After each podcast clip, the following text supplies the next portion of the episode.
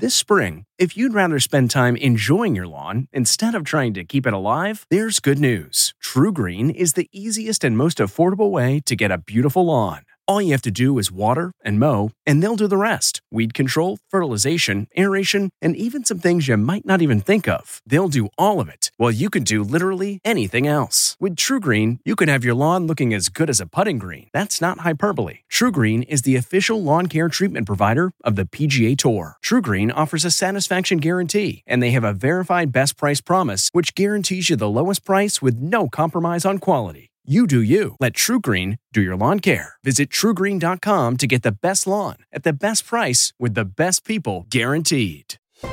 I'm John Dickerson in Washington. Today on Face the Nation, we'll bring you two big interviews Israeli Prime Minister Benjamin Netanyahu on the deadliest fighting in the Middle East in years, plus Dr. Anthony Fauci. Breaking overnight, devastating Israeli missile strikes in Gaza, retaliatory attacks from the militant group Hamas, plus unprecedented mob violence in the streets between Arabs and Jews adds up to a dire situation in the East. We'll talk exclusively with Israel's Prime Minister Benjamin Netanyahu.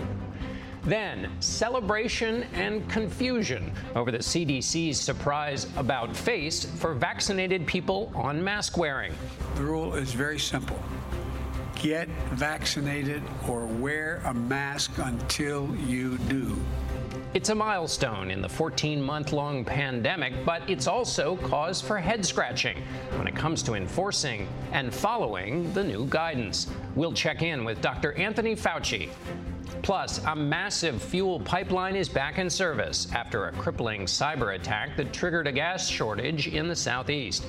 What can be done to curb these kinds of attacks? We'll talk with the chairman of the House Intelligence Committee, Congressman Adam Schiff, and Chris Krebs, the former director of the Cybersecurity and Infrastructure Security Agency.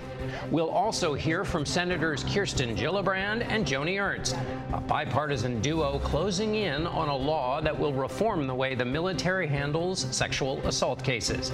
It's all just ahead on Face the Nation.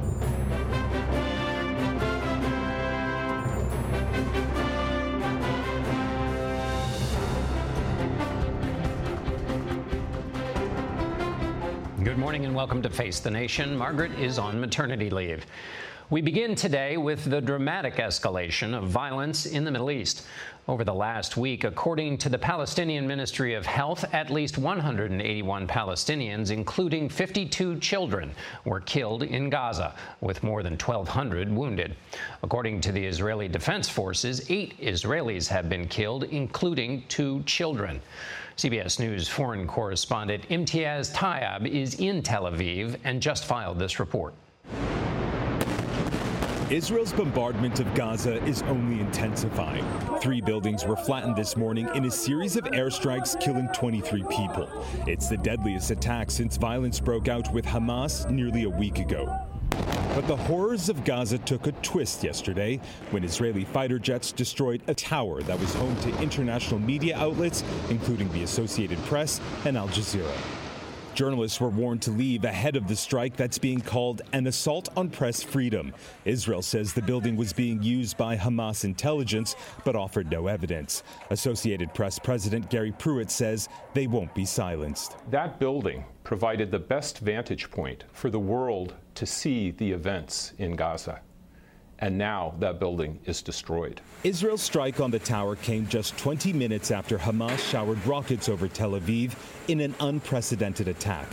One landed in this busy intersection, badly damaging the street and killing one person.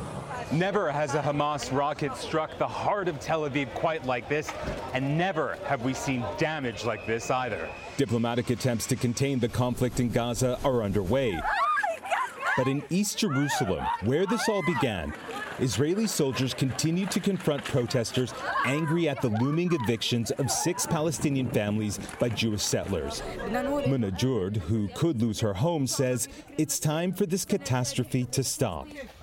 It's hard to imagine there are potentially more serious problems unfolding amidst all this unrest, but across Israel, in mixed Arab and Jewish cities, there's been several nights of horrific neighbor versus neighbor sectarian violence not seen for decades. It's yet another complex issue for a country that's also politically paralyzed. After four elections in just two years, Israel's political parties remain unable to form a lasting government. And the fear now is without any unifying leadership, things could spiral out of control. And while we wait for Prime Minister Netanyahu to get connected, we want to bring in the chairman of the House Intelligence Committee, Adam Schiff. Congressman Schiff, I want to ask you about the situation in Israel.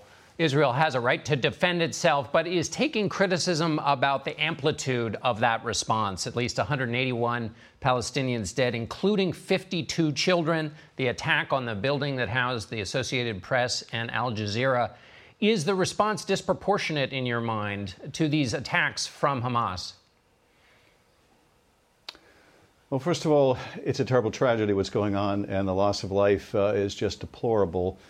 Every rocket uh, that Hamas uh, sends into Israel is a deliberate effort to kill civilians, and I think we need to understand that. These rockets are indiscriminate uh, and, by definition, designed to kill civilians.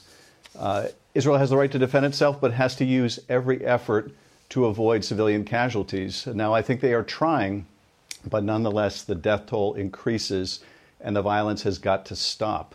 Uh, and I think we need to do everything possible to bring about a ceasefire. I think the administration needs to push harder uh, on Israel uh, and uh, the Palestinian Authority to stop the violence, uh, bring about a ceasefire, end these hostilities, uh, and get back to a process of trying to resolve this long standing conflict. The Biden administration has sent an envoy to Israel and is working on trying to get to, to, get the violence to cease. But what more can the administration do? What leverage uh, do you think it can use against uh, with Israel? Well, I, I, think there just has to be sustained diplomatic engagement uh, of the United States with our Palestinian partners, uh, with our Israeli partners, with Egypt and other countries uh, to try to bring about an end to this uh, this unspeakable loss of life. Um, and I think that international effort, if sustained, will bring about that result. Uh, but we're going to have to speak out clearly about this. This has got to end. We can't have the targeting of buildings with uh, press organizations. Uh, we can't continue to see this uh, loss of civilian life. Uh, it's got to come to an end. Um, and while I, you know, I also want to say, while I fully uh, defend Israel's right to defend itself. It needs to do what it needs to do to protect its people. I don't want that to be interpreted as support for Israeli settlement policy or the eviction of Palestinians from their homes. Uh, the Palestinian people have a right to live in peace and freedom, uh, to a state of their own, living side by side uh, in peace with Israel. And I think those points have to be underscored as well. But right now, the priority has to be ending the violence. I want to pick up on that point you're making, that, and I'll address this to the Prime Minister as well when we talk to him. But Bernie Sanders wrote a piece in the New York Times, and the headline was The U.S. must stop being an apologist for the Netanyahu government. And his argument seemed to be distinct from these clashes that have been going on for the last week. That you, the U.S. supports Israel, a very strong, long-time ally, but it supports essentially the Netanyahu government, which puts such pressure on the Palestinians, that it makes any kind of two state solution or peace solution impossible. And that, in fact, it creates conditions that are impossible for the Palestinians to live under, uh, and that the U.S. government should break from Netanyahu. And in, we have the prime minister right now, and I'll get back to you later in the broadcast, uh, Congressman, but now we're going to switch to the prime minister. Good morning, Mr. Prime Minister. Thank you for being with us. Good morning. I want to start with uh, the, yesterday was the worst clash in this seven day conflict. The last one of a similar sort in 2014 lasted six weeks. How much longer are these hostilities going to continue? Well, we hope that it doesn't continue very long, but uh, we were attacked by Hamas on uh, our National Day, Jerusalem Day, uh, attacks, unprovoked attacks on Jerusalem uh, and then thousands of rockets and missiles on our cities. Uh, and I think any country uh, has to defend itself. It has a natural right of self-defense. We'll do whatever it takes to restore order and quiet uh, and the security of our people and deterrence. We're trying to degrade Hamas's terrorist abilities and to degrade their will to do this again. So it'll take some time. I hope it won't take long, but it's not immediate. 2,900 rockets uh, fired on Hamas, according to one fired from Hamas, according to one report. But there's also a report that Egypt offered a truce. Hamas said yes. You said no. Why? Well, that's not what I know. And frankly, uh, if Hamas thought that they could just fire on our rockets and then sit back and enjoy uh, immunity, uh, that's false. We are targeting a terrorist organization that is targeting our civilians and hiding behind their civilians, using them as human shields.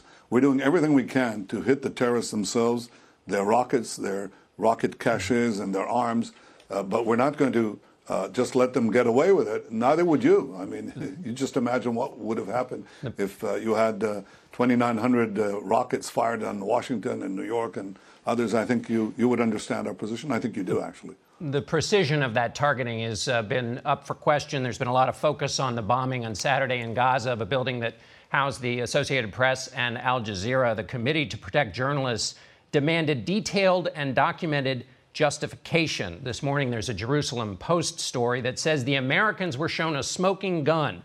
Uh, that proof that Hamas was in that building. What is that proof? Um, and did you show it to the Americans? Well, we share with our American friends all that in, intelligence. And here's the intelligence we had it's about Palestinian terrorist, uh, uh, an intelligence office for the Palestinian terrorist organization housed in that building that plots and organizes the terror attacks against Israeli civilians. So it's a perfectly legitimate target. Uh, and I can tell you that we took every precaution to make sure that there were no uh, civilian injuries, in fact, no deaths, no injuries whatsoever uh, I can't say injuries. I don't know if somebody received a, a, fragment of a, of a stone. I don't know that. But no people are killed. Now imagine, ask yourself, how is that possible? You see these high rise towers that are used by Hamas over and over again, they collapse and no one is killed. Why does that happen? Because we, unlike Hamas, take special precautions to tell people leave the building, leave the premises. We make sure that everyone is gone before we bring down those terrorist facilities. And that's the difference between Israel and Hamas. They deliberately target our cities, deliberately target our civilians. They glorify the death of children and, it, and civilians and old people. They are happy with it. I think they're happy with uh, any deaths that are caused to them. We grieve for every non combatant loss in Gaza, and we grieve for all our civilians who die in Israel. Get, we don't, we're not happy with it, and we try to minimize it. I want to get to minimizing those casualties, but you spoke with President uh, Biden yesterday. It's inconceivable you would have talked to him and not shared proof of Hamas in those buildings that housed the journalists. Did you share that with him? Well, we pass it through the uh, intelligence services to our people, to uh, those people. Uh, why do you think we brought down that building? The interesting thing is, I would say, that you know all the journalists. One of the uh, I think AP journalists said we were lucky to get out. No, you weren't lucky to get out. It wasn't luck. It's because we took special pains to call people in those buildings to make sure that the premises were vacated, and that's why we brought down that building. And look you have your own experiences, I think, in, in Mosul, in Fallujah, in Afghanistan. Uh, I, I, think you can appreciate the efforts we go through in dense urban fighting when terrorists are uh, uh, targeting civilians or hiding behind civilians, how difficult that is. We do our best to avoid civilian casualties, and we did that yesterday with that building as well. Mr. Prime Minister, the arguments about how careful Israel have been are familiar ones to your critics. And in this case, with 181 Palestinians dead, 52 of them children, there's uh, significant criticism. Amnesty International has asked the criminal, International Criminal Court to look into a refugee camp attack. The UN is meeting today. Foreign ministers of the EU are meeting. And, and the, the response has been like this one from the foreign minister of Ireland Israel has international legal obligation to protect children in conflict and are not doing so. That's just a false. I mean, the reason we have these casualties is because Hamas is criminally attacking us from uh, civilian neighborhoods, from schools, from homes, from office buildings. That's what they're doing. But, uh, and we're taking action, trying to target them with as great precision as we can. Unfortunately, there are uh, occasionally civilian casualties, which we regret. But here's what happens when the international community attacks Israel, they're actually encouraging Hamas to continue these attacks because Hamas says it's great. We're both killing Israeli civilians, and uh, unfortunately, some of our uh, and they're happy with their own civilian casualties because it gets that uh, the But- international community to focus their attacks on Israel instead of Hamas. That's wrong. Sure. It's both wrong and unproductive because But- actually what it does is prolong the conflict and escalate and increase the number of casualties that uh, that happen as a result of the, But the question, Mr. continuation of the conflict. The question, Mr. Prime Minister, is uh, U.S. Secretary of State Tony Blinken said that Israel has an extra burden, that Israel, because of its strength and power and dominance, has an extra burden on these question of ca- casualties. The question is whether Israel is meeting its extra burden uh, in, in responding to these rocket attacks from Hamas. Certainly are. And I can tell you that uh, there have been many studies by serious military analysts who have compared Israel's actions with that of other Western armies in uh, similar situations fighting uh, radical Islamists, uh, whether it's in uh, Iraq or in uh, Afghanistan or elsewhere. And you know how prolonged those conflicts are, how many casualties are caused. Uh, so I, I think there is a uh, there has to be a measure of fairness. Uh, there has to be a measure of, uh, of reasonableness in projecting this kind of criticism against the Israeli army that is second to none in seeking to minimize civilian casualties while protecting our own civilians. Uh, uh, you know, if Hamas would simply move these rockets out of the civilian areas, if they moved their command posts out of these uh, homes and offices, uh, then there, there wouldn't be any problem. Let me ask you, Mr. Prime Minister. But the fact is, they're sending thousands of rockets Yeah. on our cities with the specific purpose of murdering our civilians from these places. Let me ask you, Mr. What would you do? Let me ask you. if it Mr. happened to Washington or to New York, you know, Mr. you know Prime damn Minister, well what you do. Let me ask You you, a do at the very least what we're question. doing. Let me ask you a broader question that was articulated by Senator Bernie Sanders, which is distinct from the clashes over the last week. His argument is that the treatment of the Palestinians is, is so rough that they are marginalized, demonized in such a fashion that there can never be peace, never be a two state solution. And that, uh, that your treatment of the Palestinians outside of this week uh, is creates conditions that are always going to lead to this kind of unrest, not just the missile attacks, but the riots you see in cities. What's your response to that? Well, let- let's divide it into two. First of all, the uh, the uh, Hamas is not uh, is not attacking us because they're trying to uh, increase uh, the, the welfare of Palestinians. In fact, they're taking huge sums to build the terror tunnels, which we've uh, uh, been able to neutralize, uh, to have rockets, missiles, and other armaments. They're not building up Gaza. They're they're doing everything in their power to turn it into a fortified terror camp in order to destroy Israel. And they openly say their goal is to destroy Israel. They're not interested in any kind of uh, uh, any kind of coexistence, any kind of uh, the, the kind of peace, the four peace treaties that I've made with Arab countries that are changing the Middle East. They're trying everything in their power to avoid the path of peace and reconciliation. So uh, I think any any objective observer understands that Hamas is out to destroy the state of Israel, and they're not they're not a partner. and- as far as the uh, uh, citizens of Israel or Arabs, uh, I've done more than any other prime minister to, and spent billions and billions of uh, uh, dollars in Israeli shekels, uh, in five times more than all the previous governments combined, to ensure the the that our Israeli Arab citizens, all of them, can be Mr. part of the Israeli miracle, the great economic success story. Uh, I've invested that because I believe in it. I didn't do it now, and I didn't do it for CBS Face the Nation. I really believe in this. There has been a minority, a violent Mr. minority, that has tried to challenge that as well and to All right, kill Mr. Prime Minister, innocent me- people. I won't tolerate let me get- that. before you- Neither Arabs killing Israelis lose or, you there, uh, Mr. or Jews killing Arabs or Arabs killing Jews. Let me ask, I want you to respond Please. to one other thing before we go, which is your domestic challenges. You are under investigation for bribery, fraud, breach of trust. You've also had some uh, difficulty, for failed attempts to put together a government in the last 23 months. This leads to the criticism that your current actions are basically an effort to stay in power. And what's your response to that? That's preposterous.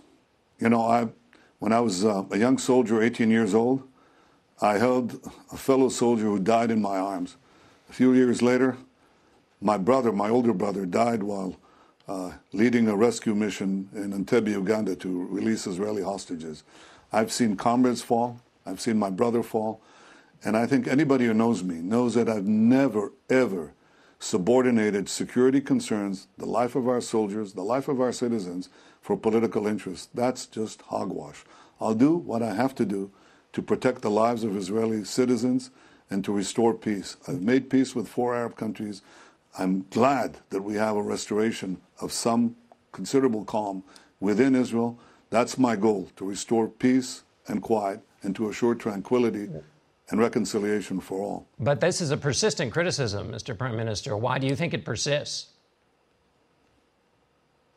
It persists because uh, I've been reelected five times. It persists because I beat every other candidate in uh, pu- public polls and in direct election uh, simulations. Apparently, the people of Israel, the majority, don't agree with this false criticism and this cynicism. Right. They know that I'm standing there for Israel and I'm doing everything I can for the safety and prosperity of the Israeli people. By the way, all of Israel's citizens, Jews and Arabs alike. All right, Mr. Prime Minister, we're out of time. Thanks so much for being with us. And we'll be right back in a minute. Stay with us.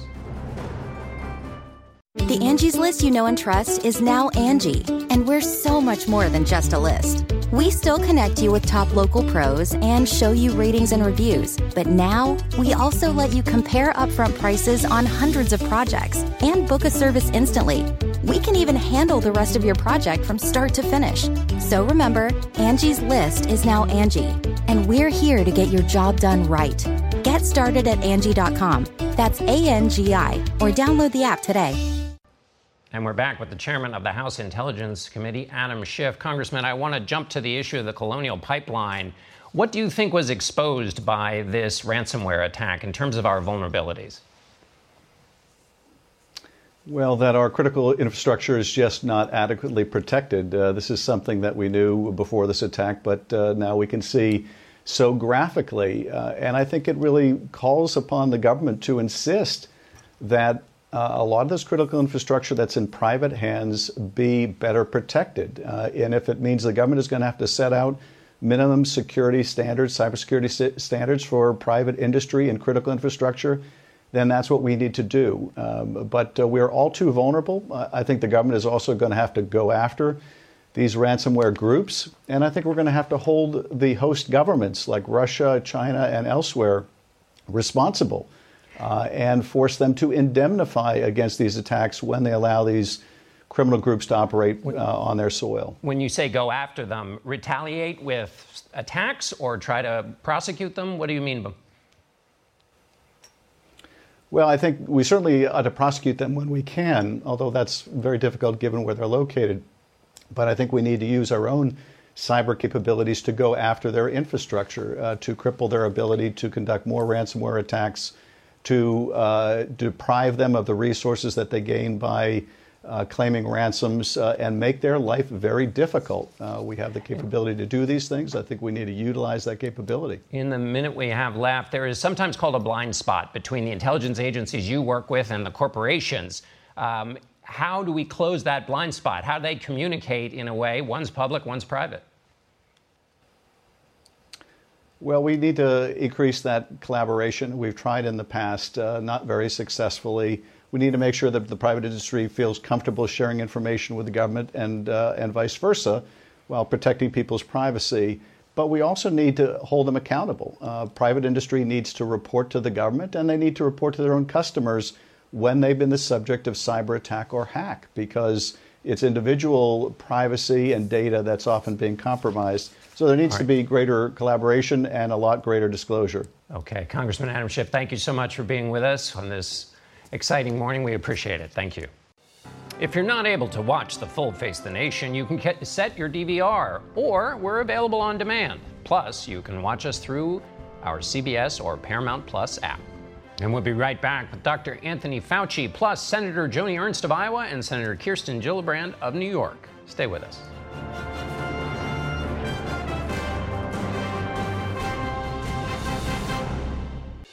This episode is brought in part to you by Audible, your go to destination for thrilling audio entertainment.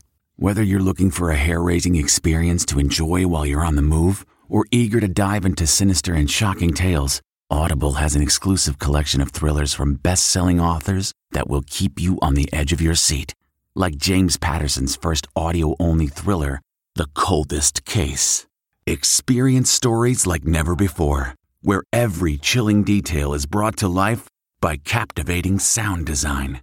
Plus, as an Audible member, choose one title a month to make yours forever. And now, new members can try Audible free for 30 days. Just visit audible.com slash WonderyPod or text WonderyPod to 500, 500. That's audible.com slash WonderyPod or text WonderyPod to 500, 500.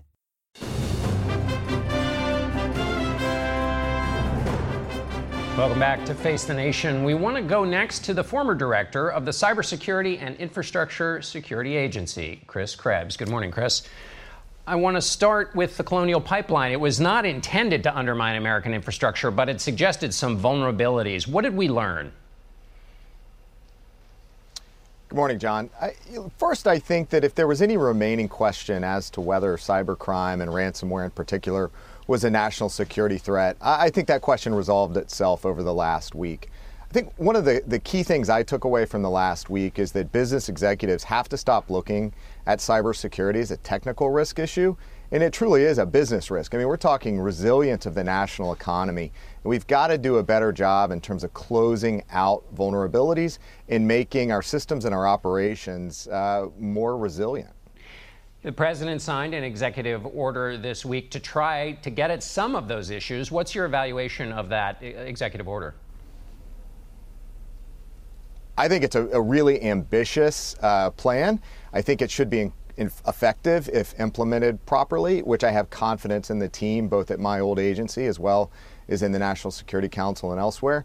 But the benefit here is that typically executive orders really only apply to the federal government. And what we're going to see is through the power of the purse, through the purchasing apparatus of the United States government and the software from U.S. tech companies and others, we're going to see improved security standards and, uh, and, improved security performance.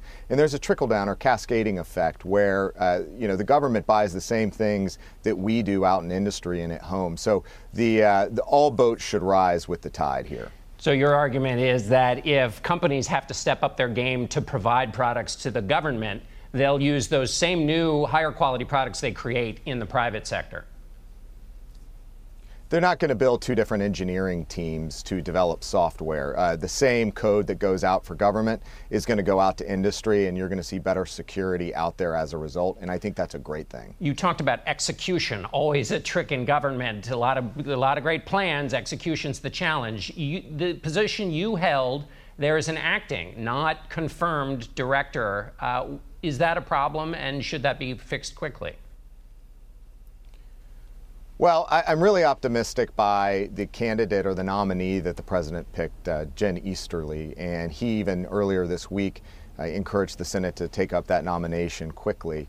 Jen is, I've known Jen for years. She's an incredibly effective leader. Uh, she's spent time in government as well as industry, and she knows what it takes to get the job done. But, but it, it takes more than obviously one person, and there is going to be a significant lift required by not just my old agency, but really every government agency, and it's going to require some resourcing. So Senate, the, the Congress needs to put into place additional personnel as well as funding to execute these programs across the government. And just to uh, pull people back into the stakes here, what was exposed by this ransomware attack give us a sense of what we should think about in terms of the possibility of future challenges on the national security and infrastructure front.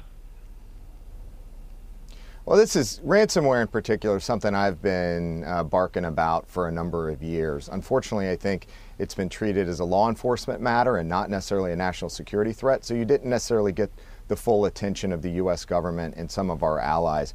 But I think we've broken through that threshold. And, you know, I think the way we're going to get past ransomware, it's going to take kind of a, a three pronged approach. First is that we need every organization to improve their security.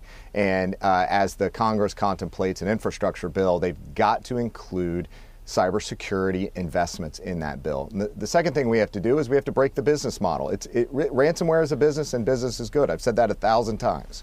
So we've got to go look at what enables it, and that in, includes cryptocurrency.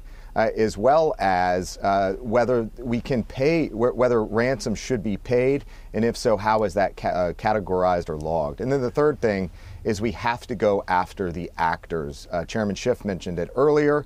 We have a set of tools that we can use to deplatform effectively these ransomware actors. But the last piece here is that when uh, the president goes and meets with President Putin over the summer, this has got to be on the table. Uh, sovereign states do not allow criminal enterprises to operate out of their territory like this without repercussions. On the question of ransom, is there any way to make paying ransom illegal? And do you think uh, that should be on the table? Uh, yeah, sure, it could be done with the stroke of a pen. Legislation could uh, could state that. I think there needs to be, though, a very thorough policy conversation. I think there's absolutely some edge cases where the payment of a ransom as a last resort uh, may be uh, necessary, and that's that's a case where a hospital where lives are at stake might be justified. I do not like saying that uh, because I think it could uh, actually put a target on them. But nonetheless, I think there are probably some edge cases. But at a bare minimum, any organization that suffers a ransomware attack should be required to notify the federal government. And they, I think one element we may be able to look at is seeking a license to pay that ransom where the information on A, the victim is tracked, as well as where that money goes so we can continue to paint up the criminal ecosystem of ransomware. All right, Chris Krebs, we're uh, likely to be coming back to this issue again, as prevalent as it is. We appreciate your time this morning. Now we turn to the coronavirus pandemic and President Biden's chief medical advisor, Dr. Anthony Fauci. Good morning, Dr. Fauci. Good morning, John. Good to be with you. It's good to be with you. The new guidance on masks is confusing people a little because two weeks ago the CDC said that people who had been vaccinated were safer while wearing masks. Now there's new guidance. What changed in that period? Well, what's happened, there's been an accumulation of data, John, uh, showing in the real world effectiveness of the vaccines. It is even better than in the clinical trials, well over 90% protecting you against disease, number one. Number two, a number of papers have come out in the past couple of weeks showing that the vaccine protects even against the variants that are circulating. And thirdly, we're seeing that it is very unlikely that a vaccinated person, even if there's a breakthrough infection, would transmit it to someone else. So the accumulation of all of those scientific facts, information, and evidence brought the CDC to make that decision to say now, when you're vaccinated, you don't need to wear a mask, not only outdoors, but you don't need to wear it indoors. So, on that third point, let me ask you uh, this. If I have no symptoms and I have been vaccinated, but, I, uh, but I'm infected, What's the difference between that and if I have no symptoms and am infected but have not been vaccinated? Good question, John. And what the what the issue is is that the level of virus in your nasopharynx, which is correlated with whether or not you were going to transmit it to someone else, is considerably lower. So even though there are breakthrough infections with vaccinated people, almost always the people are asymptomatic and the level of virus is so low it makes it extremely unlikely, not impossible, but very, very low likelihood that they're going to transmit it.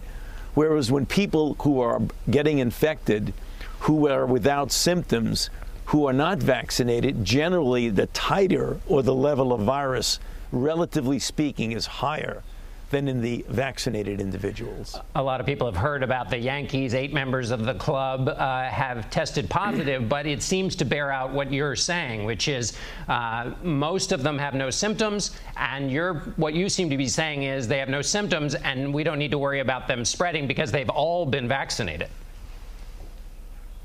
Well, yeah, I mean, it's not going to be absolute zero, but the likelihood, John, of their spreading is really very, very low. And that's one of the reasons why they're even talking about if you are vaccinated, that you're going to cut down on the testing of individuals because even if they test positive, the likelihood of their transmitting to someone else is really very, very low. So if, if a person is deciding whether or not to get vaccinated, they have to keep in mind whether it's going to keep them healthy. But based on these new findings, it would suggest they also have an opportunity, if vaccinated, to knock off or block their ability to transmit it to other people. So does it increase the public health good of getting the vaccination or make that clearer based on these new findings?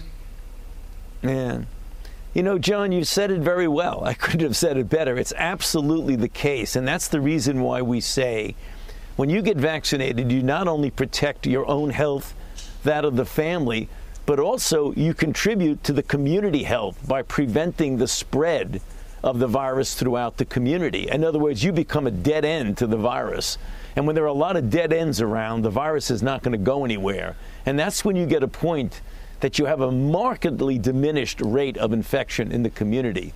And that's exactly the reason, and you said it very well, of why we encourage people and want people to get vaccinated. The more people you get vaccinated, the safer the entire community is. Dan, do you think now that this guidance has come out on relaxing the mask mandates if you've been vaccinated, that people who might have been hesitant before will start to get vaccinated in greater numbers? You know, I hope so, John. The underlying reason for the CDC doing this was just based on the evolution of the science that I mentioned a moment ago. But if, in fact, this serves as an incentive for people to get vaccinated, all the better. I hope it does, actually. On the public health messaging of this, one of the this kind of caught some people by surprise, and uh, because people have been so confused over the course of the last 14 months, would it have been better to prepare the way a little bit more for this? good news, of course, for everyone, but but because there's been so much confusion over time, would it have been better to kind of walk people up to this very uh, kind of head-snapping new news? Well, you know, John, people will say that. There may be some merit to that, but as a matter of fact, the CDC did, the, did this and took this action based on the data. What they'll do now, and I know we've discussed that with the CDC director, what they'll be doing now is coming out very quickly with individual types of guidances so people will say, well, what about the workplace? What about this? What about that? And I think that's going to be clarified, John, pretty quickly. I would imagine within a period of just a couple of weeks, you're going to start to see significant clarification of some of the actually understandable and reasonable questions that people are asking. You have, throughout your career, talked uh, a lot about vaccinating other parts of the world. Um, there's a moral case for doing it, and also because pandemics don't know anything about borders, the more that it's raging elsewhere, the greater chance a variant comes here.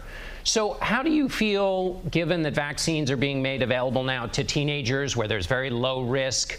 Uh, and also people are turning away the vaccine. How does that make you feel, given the way you've talked throughout your career about the necessity of vaccinating the world, which the United States could do more to help with?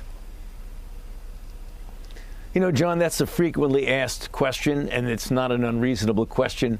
But I believe strongly we can do both. You're absolutely right. I mean, I will reconfirm what I've said over many, many years, dating back to the HIV AIDS issues, that I feel we do have a moral responsibility as a rich nation to make sure that others in poorer nations are not deprived of interventions that would be life saving.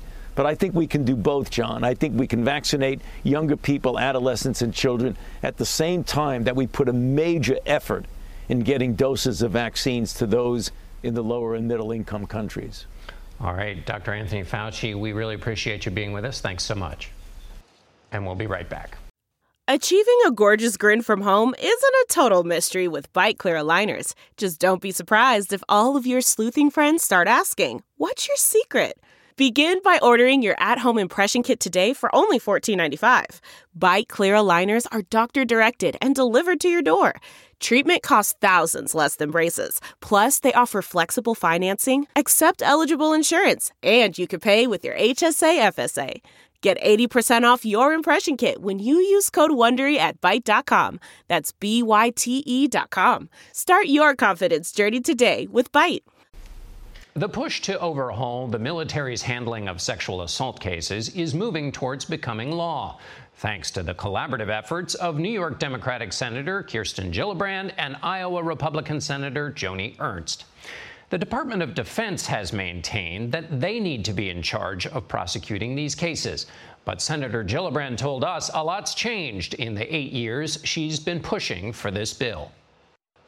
Unfortunately, because of their lack of ability to get this done, the rate of sexual assault continues to climb, but the rate of cases going to trial and the rate of cases ending in conviction is going down. So, under no measurable is it getting better. What also recently happened was there was a report out of Fort Hood uh, because a young woman named Vanessa Guillen was murdered.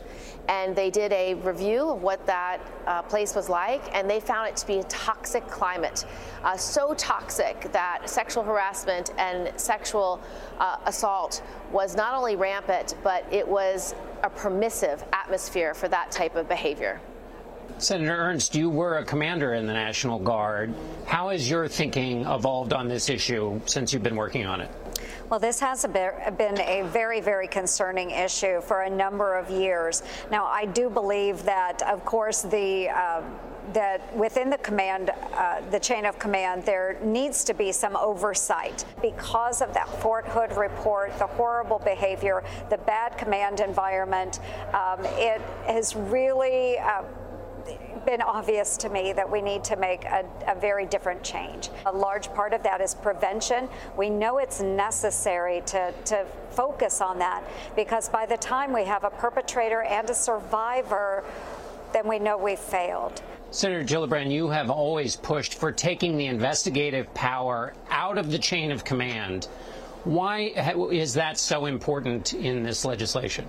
Well, it's actually not the investigative power, it's the decision making power about whether a case should go to trial after the uh, military police have completed their investigation. And so we believe, based on what survivors have told us, is that if you have a trained, unbiased military prosecutor who makes that fundamental decision about whether a crime has been committed and whether there's enough evidence to go forward to trial, two things change.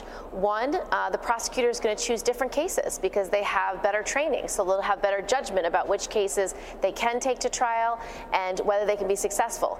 And second, the perception of the survivors will be that someone who's unbiased, who doesn't have skin in the game, who doesn't know the accused or the accuser, who doesn't have a, an interest in pr- prosecuting one person or protecting one person over the other because of who they know and how valuable they are to the unit. This allows for professionalism in the adjudication of these cases, and we believe that a trained military prosecutor has the experience and know how to do this in an unbiased way. That will allow the survivor community to come forward more often. Senator Ernst, one of the main critiques of this decision to move out of the chain of command is that it undermines, in a, kind in a specific and in general, the ability of a commander to hold his uh, troops accountable, and and that it changes the commander's role. What's your response to that? Well, that has been my concern in the past, and certainly we want commanders to have control over their units and the the soldiers or airmen, Marines, um, sailors within those uh, commands.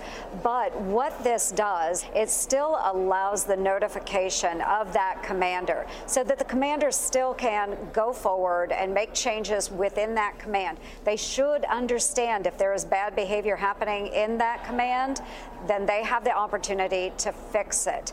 And it is important because this will be a small number of crimes committed within the military. However, it will have um, uh, absolutely the effect that we are hoping for, which is that it will go to a specialized prosecutor that will then be able to evaluate if that case moves forward or not. The commander still has the opportunity to discipline within the unit and create a much better positive command climate. Senator Gillibrand, in, in 2014, John McCain told a story of a woman who came to him and said, uh, asked him about her daughter entering the service, and he said he could not give his uh, unqualified support because of the sexual assault conditions in the military. If someone came to you and asked you the same question, could you give unqualified support, or would you only do that after this legislation passes? I would support any young person's desire to go into the military because it takes someone of enormous courage, bravery, and selflessness to put themselves in harm's way on behalf of others. But my job is to make that safe for any person going into the military. And so we believe that this professionalization makes a difference. One, it will make survivors and victims more comfortable and more confident about this system.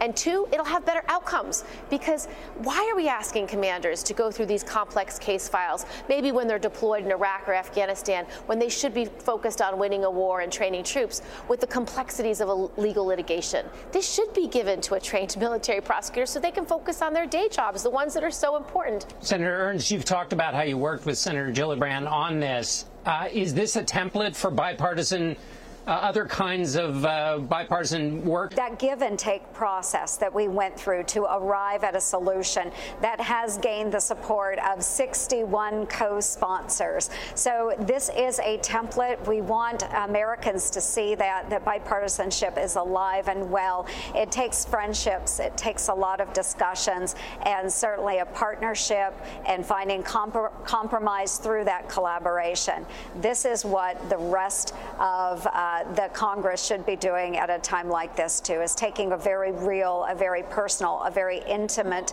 issue and finding solutions. That's exactly what we have done in this case. Senator Gillibrand, anything you would add to that? I think many people in Congress are bipartisan, and we just have to keep reaching across the aisle, finding that common ground, and building solutions from the ground up. That's something Joni and I have been working together on the Armed Services Committee for the last six years, and we'll continue to do it. Our full interview is available on CBSNews.com. Before we go today, a new focus on freedom as fully vaccinated Americans begin to walk around without required face coverings. The CDC has eased mask restrictions, and the first days of barefaced delight might remind anyone who wore braces on their teeth of the day they came off. Suddenly, your mouth feels new.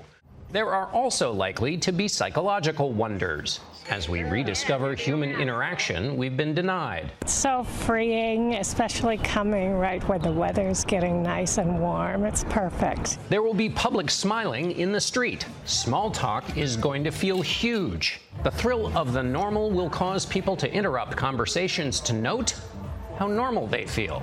And remember the collective sound of human action? The roar of a crowd when a baseball clears the outfield fence. The harmony of voices filling large spaces. The symphony of a coffee shop. We are regaining freedom, a word that's been debated a lot. But while we prepare to dance in the streets, I'm reminded of these two dancers I filmed during lockdown. This awful time clarified for all of us the people and things in our lives we care about as much as those two cared about their dance routine. That's a freedom, too. The freedom that comes from perspective freedom to ignore the distractions and fake political fights, to focus on what gives our lives meaning and joy. If we can hang on to that freedom, it will make our new freedom all the more valuable. That's it for us today. Thank you for watching. Until next week, when we'll be speaking with former Defense Secretary Robert Gates. For Face the Nation, I'm John Dickerson. Today's guests were Israeli Prime Minister Benjamin Netanyahu, President Biden's chief medical advisor, Dr. Anthony Fauci, Chairman of the House Intelligence Committee, Adam Schiff, former Director of the Cybersecurity and Infrastructure Security Agency, Chris Krebs, Iowa Senator Joni Ernst, and New York Senator Kirsten Gillibrand. The executive producer of Face the Nation is Mary Hager. This broadcast was directed by Shelley Schwartz. Face the Nation originates from CBS News in Washington. For more Face the Nation, we're online at facethenation.com. And you can follow Face the Nation and CBS Radio News on Twitter, Instagram, and Facebook. Face the Nation is also rebroadcast on our digital network, CBSN, at 10:30 a.m., 1 p.m., and 4 p.m. Eastern. Free Sunday. If you like Face the Nation with Margaret Brennan, you can listen early and ad-free right now by joining Wondery Plus in the Wondery app or on Apple Podcasts. Prime members can listen ad-free on Amazon Music. Before you go, tell us about yourself by filling out a short survey at wondery.com/survey. Survivor's back, and so is On Fire, the only official Survivor podcast. And we have a twist a new co host, the winner of Survivor 45, Dee Valladares. Hi! Listen to On Fire, the official Survivor podcast, wherever you get your podcast. Hi, this is Jill Schlesinger, CBS News business analyst, certified financial planner, and host of the Money Watch podcast. This is the show where your money is not scary. It is a show that's all about you. It's your questions that make it possible for me to provide unconventional and entertaining insights on your money, and maybe more importantly, on your life. Follow Money Watch wherever you get your podcasts. You can listen ad free on the Amazon Music or Wondery app.